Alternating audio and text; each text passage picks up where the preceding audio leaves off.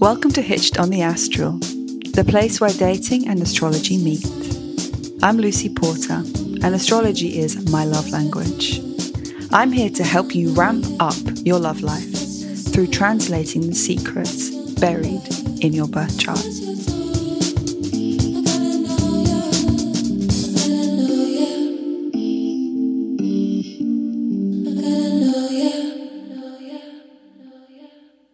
Um, hello, babes.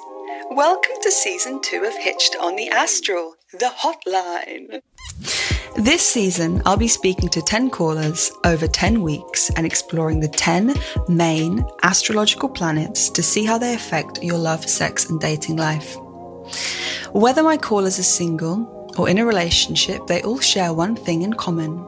They have an itch which they want scratching, and they believe that their birth chart can help them unlock the relational secrets that they are so craving. And this is where I come in handy as their astrological agony aunt, their sexual fairy godmother, whatever.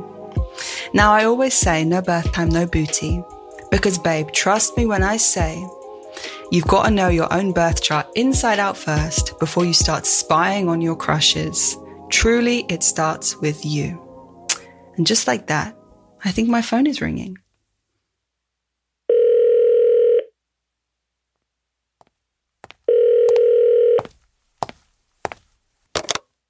Hello. Hey, Who is this on my line? it's Sonya. Hi, Sonya, babe. How can I help you today?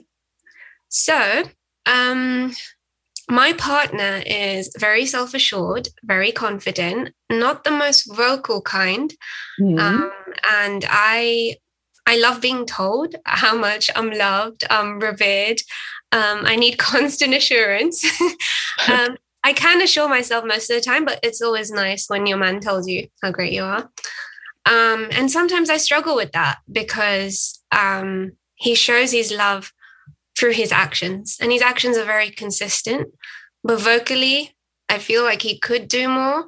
Hmm. But I'm trying to assure myself in that regard as well. You know, like kind of fill my own cup. So I'm not always looking to him to Hmm. validate me in that way. So I was just wondering whether the charts have something to say about this. Well, thank you for your question. I love this question because I think that so many people will connect to it. Um, I think we place so much emphasis on feeling like someone fancies us or desires us or expresses their feelings through words. Mm. But it sounds like to me you are with a partner who shows up for you and his Yeah. love speaks through his actions, which I think is quite rare. So let's get your chart up. of course. Okay, my darling. So, 22nd of January, correct? That's me. Okay, so you have your Sun in Aquarius, and Mhm. your Venus in Pisces, and Mhm. your Mars in Cancer. So, this is definitely a chart that kind of gets hot and gets excited on emotional connection, on someone devoting themselves to you through language, through a playlist, through texting you at one in the morning with like Mhm. a poem or something that they feel or something that they see. Literally, there's I love you morning text, you know, which by the way, I don't get, but hint, hint. hint, hint. Yeah, I mean, it's so interesting when you have a water sign like masculine and a water sign feminine, because so much of your capacity for loving relationships it comes through like spiritual emotional depth and not necessarily through um not even necessarily through language but through devotion and through someone meeting your emotional needs yeah. let's look at your partner's chart and see where his placements are. Mhm. Okay, so he also has his Mars in Pisces and his Venus in Aries. So this is some super hot, super well matched synastry for the two of you. It's like, is there a sort of deep authenticity with the two of you where it kind of feels like you have a friendship, but there's so much to build on? Yeah, so it's funny you say that because we were actually friends for two years. We matched on a dating app, you know, where you, where you meet all your friends. um, and there wasn't really like an instant like, oh, he's so hot, I fancy him. I did think he was attractive, but it wasn't like mysterious and flirty. It was mm. always very like assured. We always felt comfortable from the beginning. Like, you know, like you're meeting an old friend and that friendship kept growing. You know it's funny because there came a time where i kind of found someone and then he was with someone and our friendship was still pretty strong mm. that. Um but there was always kind of like a weird gray space where you know we both knew we were really compatible um and we were both showing up for each other in emotionally like intimate ways you know? Um you know if he had something big that would happen to him. You know he he wouldn't go to anybody else. He'd come to me first. So mm. um but you know we never crossed that platonic line you know because we knew that we had made something so powerful so strong such a uh friendship that was core to like i don't know. It's, it's almost as though we're like each other's support systems. Mm. so that made it really hard to, to cross that platonic line because we were like okay if if we get together romantically and we don't click and we we we break up we're losing not just a friendship but a support system and now a romance as well. So it mm. was big big pressure. But you know there came a point last year we would where we were just like we'd rather not you know go into the future and think what if what if we tried that you know? And we just wanted to defy that. We didn't want to be led by fear. Um, and we've always been growers, both of us. We always want to be like the best versions of ourselves, um, mm-hmm. individually and together. And so we were like, you know what? Let's just try this. And we knew there were going to be problems because we're both of different religions, you know, and historically there have been conflicts mm-hmm. for centuries and centuries. So, um, you know, it was also very difficult with our parents at the beginning. Um, because they couldn't quite get their head their head around it. They're more to conform, you know. They're both really quite religious, but um, we've learned to find we've learned to find so many similarities between the religions, and you know, the more you look into it, the, they're more similar than you think. So we've not been able to unify our parents, but they're both getting at a place where it's not so much of like this is never going to happen. They're kind of coming around to it That's so beautiful. That's so beautiful. Yeah. And it really is. It's funny because the connection that I see between your charts is this Jupiter connection, which mm. you know is connected to the sign of Sagittarius, and obviously yeah. your partner has his moon in Sagittarius, mm-hmm. and you have your North Node. So yeah. Sagittarius. So you're both here to begin to really connect to the Sagittarius energy, which is all about long-term potential Jupiter. It's all about spiritual expansion and long-term growth and really that phase which is like a grower not shower so building a relationship that doesn't come from this like fluttery gut feeling of anxiety or needing them right in that moment or fancying them and um, but actually just feeling like safe and inspired yeah. and like you're the best version of yourself with them and with that kind of synastry that you two have it's funny that you, your question was about feeling like fancied and, and revered when mm. actually the ultimate reverence is like authenticity and mm. commitment and mm. i see this kind of like like I said this, that I see in his chart this kind of like guru vibe.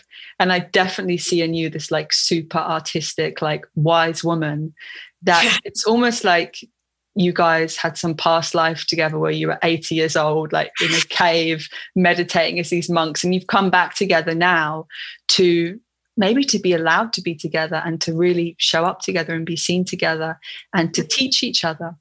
Because like as you can see i won't get into the whole charts because it would take hours but there's a lot of differences between you. Oh but so many. you are both it's almost like being around each other. There you're becoming who you're supposed to be just by being in the presence of each other. Yeah he always it's funny you say that because he's always he was like the biggest gift you can give me is to just continue being like the best version of yourself And oh. yeah, I know it's so crazy. And I want to do that when I'm around him. I don't feel like, okay, how can I please him? How can I mold myself to to be somebody that he'll fancy? It's never that. It's kind of like, okay, how am I how can I show up for myself? You know, which is crazy. We're both we're, we both feel so safe around each other to be like the most authentic versions of ourselves. To be honest, Sonya, babe, I can't think of a better relationship than that. I mean, I would give you guys a 10 out of 10. I think that you have such yeah. excellent, excellent long term potential. And because you're so connected to this like Jupiter mm. energy, it feels like you're never going to stop growing. You're never going to stop expanding. And even if there is some small feeling of lack about something at this moment, if that's about feeling like really fancy, mm. everything is growing everything is getting better. So just imagine how good it is now. And every month, every day, it's just getting bigger and bigger and bigger as you take up more space together. I um, love it. I, I can feel that. yeah, I, I hope I get invited to the wedding. Oh my God. you can be my child's godmother. oh my goodness. Yes, please. Literally fairy godmother. I would love that. Love that so much. Oh, no, this is really assuring. Thank you. Thank you so much for calling in. And yeah, these are some red hot, highly compatible charts. Amazing. I had no idea. no, no, that's the power of astrology. It can be sometimes so reassuring. Yeah, because in the it's easy in the present moment to kind of be like, is this it? Like, mm. you know, you can even dis- go as far as like dismissing it and making a decision that maybe you shouldn't because you're so worried that it doesn't conform to your blueprint or your idea of what love should look like. Mm. You know, we don't see love as something that we could grow from. A lot of us want like really romantic love from the jump. We don't kind of go into dating apps like, yeah, I'm looking for somebody I can grow with, like, like really develop with. Because developing is hard. It's it's not always pretty, you know. Growth is hard. And that's what a lot of us need. So yeah, you're so right, babe. Because with growth, you have to look at yourself. You have to grow too. Oh my God, yeah. Otherwise, if you're just demanding that a certain type of partner enters your life and makes you feel a certain way, it kind of means you have to bypass doing any of your own inner work in order to be in a relationship, which, mm-hmm. yeah, which can only get you so far. No, because growth, like, uh, sorry about the disgusting comparison, but growth can be like a zit you know at some point it will surface. It will surface and you're gonna have to deal with the its ugly head. You can cut this out this part out by the way. It's this gross. Do you know what babe? I think i'll have you as a co-host next time because i'm sure people are just going to love this really beautiful advice. Oh um, it just censor me entirely because why did i say that? But thank you my darling. Thank you so much for calling in. No worries. Thank you for having me. It was great. I've learned a lot. Yeah. You've got a great partner, great relationship, and good luck with it. Thank you. Thanks so much. So much love. Bye.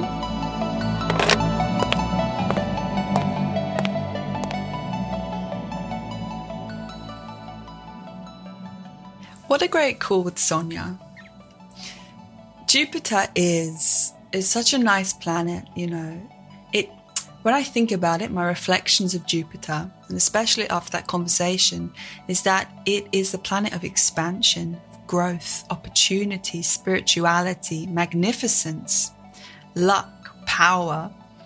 It's the part of you that is the head girl, that gets chosen to talk in class, that wins the fucking lottery gets upgraded to first class, gets the golden ticket, feels angels around you, is blossoming, receives flowers in the post, gets your blue tick, has a honeymoon in Necker Island. You get the vibe. Jupiter is a high vibe planet. And its mantra is I am growing. Jupiter never stops growing. It is the planet of just endless potential. And it's so important to really know your Jupiter placement because it shows you where the growth never stops. It truly is your unlimited potential. Now, as a dating expert, I'll call myself that. Why fucking not? The first rule in relationships, as we all know, is don't fall in love with someone's potential. So you have to be a bit wary of Jupiter and not just to go fully into potential. But what it does show you is in yourself where the road is long and prosperous where you have tons of opportunity to keep growing, but also where you can practice not getting attached to what it is that you currently have. Because Jupiter will ask you to keep growing, to keep investing, not to get too comfortable, right? An example, right? So if your Jupiter was in Scorpio, you would say, I am growing continuously through spirituality. Or if your Jupiter is in Leo, I'm growing continuously through my expression. Or Virgo, I'm growing continuously through refinement. So, having a little think about where your Jupiter placement is, what sign it falls in, and where you have incredible potential, endless potential to grow.